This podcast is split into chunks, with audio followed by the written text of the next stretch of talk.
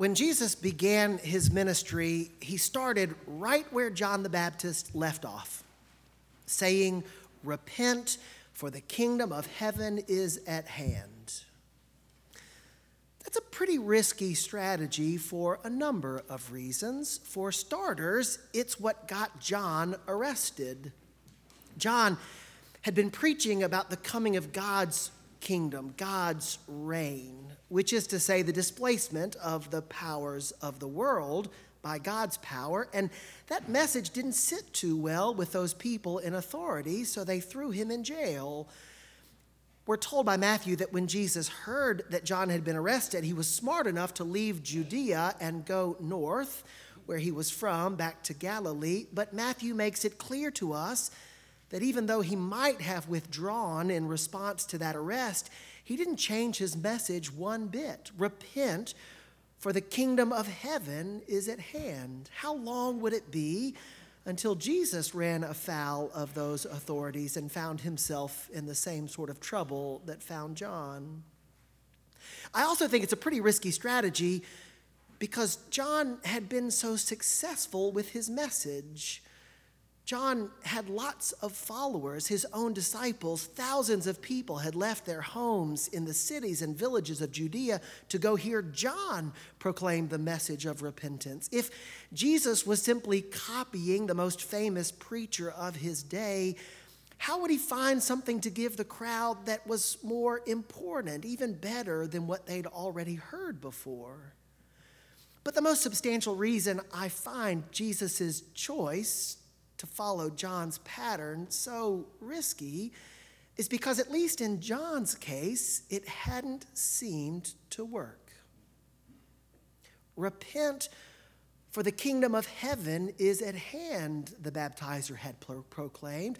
The kingdom of heaven, the reign of God, the, the way God intends the world to be, the way the world is when God is in charge. John had told the people that the world would be like that any day now, and yet, despite assuring them that God's ways were coming soon, all it got John was a quick trip to jail. And as we read later in Matthew's gospel account, the separation of his head from his shoulders at the edge of an executioner's sword. What sort of reign of God is that?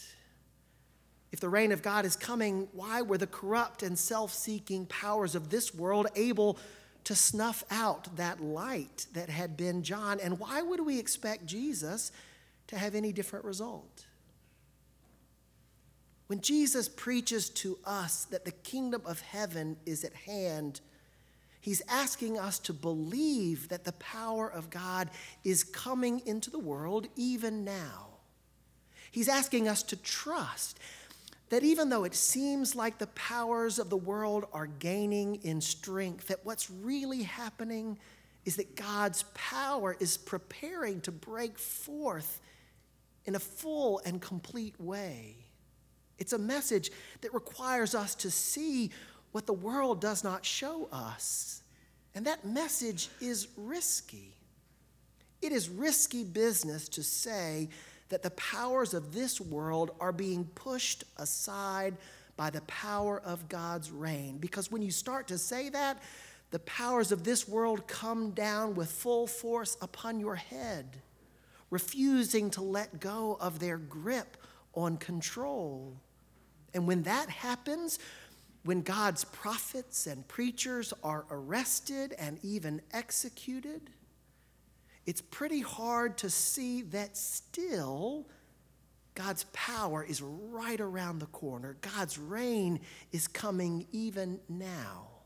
And yet, that's exactly what Jesus and John before him would have us believe with all our hearts and minds and souls and strength. What is that kingdom of heaven? What does the reign of God look like? It is love and peace and justice and mercy. It is everyone who is sick being cured of every disease. It's the poor having good news brought to them and the prisoners set free. It's the mournful receiving their consolation, and those who sit in darkness beholding a great light. The kingdom of heaven is tax collectors being called into God's service and sinners being invited to dine at the table of the rabbi. It is forgiveness and restoration and hope and everlasting life. The kingdom of heaven is everything we see unfolding in the life and ministry of Jesus. It's what John the Baptist told us to get ready for.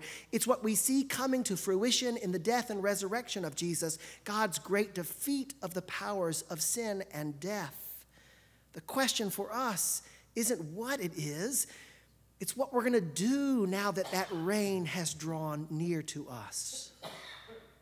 What will our response be to Jesus' message that that reign, that way of life has come near? There are lots of people in this world that don't need God's reign to come because they like their lives just the way they are. Thank you very much. And so when that message comes that God's kingdom is here, what do they do but shrug their shoulders and say, Why would I care about that? I like my life just the way it is. There are other people who have sat in the prison of darkness so long that they've forgotten how to believe that things could be any different, that they can't even summon the strength to hope that God might bring a change. And so they, too, shrug their shoulders and say, Prophets like you have been preaching that for a long time. Why would it be any different today? Why should I get my hopes up this time? But to those who are desperate for the new life that God's reign will bring and who find the strength to believe that that change is possible in God, they are the ones who hear the message of the nearness of God's reign and say, Yes, Lord, I believe, I see it. God's reign is here, and I want to be a part of it. That, that is repentance. When Jesus says, Repent, for the kingdom of heaven is near, that's what he has in mind that God's people would see God's way for the world coming to us and recognize that it is better than any way we have ever known, so good that we would turn our lives around and embrace it. And the people who follow Jesus are the people who walk that path into God's reign. But before we take our first step on that path, Maybe we should remember the lesson that the namesake of our congregation teaches us, St. Paul, who shows us what happens if we forget who it is we are called to follow. Paul, whose name was Saul before he was converted, was convinced, every fiber of his being was convinced that he was doing right, that he was doing what God wanted him to do. And what did that look like? He hunted down the followers of Jesus and he threw them into prison. He tried to get them to blaspheme, and he voted for their execution. That's what happens when we allow ourselves to believe that the world should be the way we think it should be instead of the way God is drawing us to embrace. Like Saul, like Paul, we are human beings. We're flawed. We can't quite escape that self interest that lives inside of all of us, which means that if it was left to you and me to decide what the world would look like, eventually we'll mess it up. And that if you give us enough time and enough space and enough power, we'll mess it up as fully and as violently as Saul did. Our job isn't to bring the reign of God to the earth. That's God's job. Our God is to see that reign coming, to be faithful to that way of life, to pursue it with our whole strength and might, and to seek God's help that God might help us make that reign the reality in our lives and in our relationships. We can't make the reign of God come by making a really long to do list of all the good things that need to happen in the world and then crossing them off once at a time. We can't make the reign of God come at all. And that is good news for us to hear because Jesus didn't tell us to make God's reign come, He told us to follow Him into the reign that God has already brought to the earth. When Jesus walked along the Sea of Galilee and he saw Simon Peter and Andrew, his brother, casting their net into the sea, he looked at them and said, Follow me, and I will make you fish for people. Later on the road, when he saw James and John mending their nets beside their father Zebedee, he said, Come and follow me. And like Andrew and Peter, they dropped what they were doing and went with Jesus.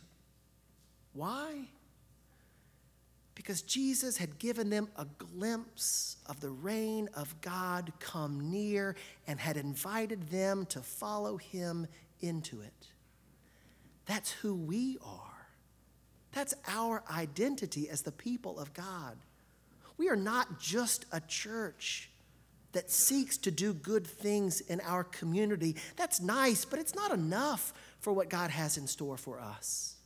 Instead, we are the people of God who have seen God's reign come to the earth and who believe that by following Jesus, God will make us vessels for the completion of God's reign. And the only way we will ever live up to that potential is with God's help. And we know because we have seen that when God is working in and through the people of St. Paul's, the world begins to look a lot more like the world that God has in store for us. And for that, we say thanks be to God. Amen.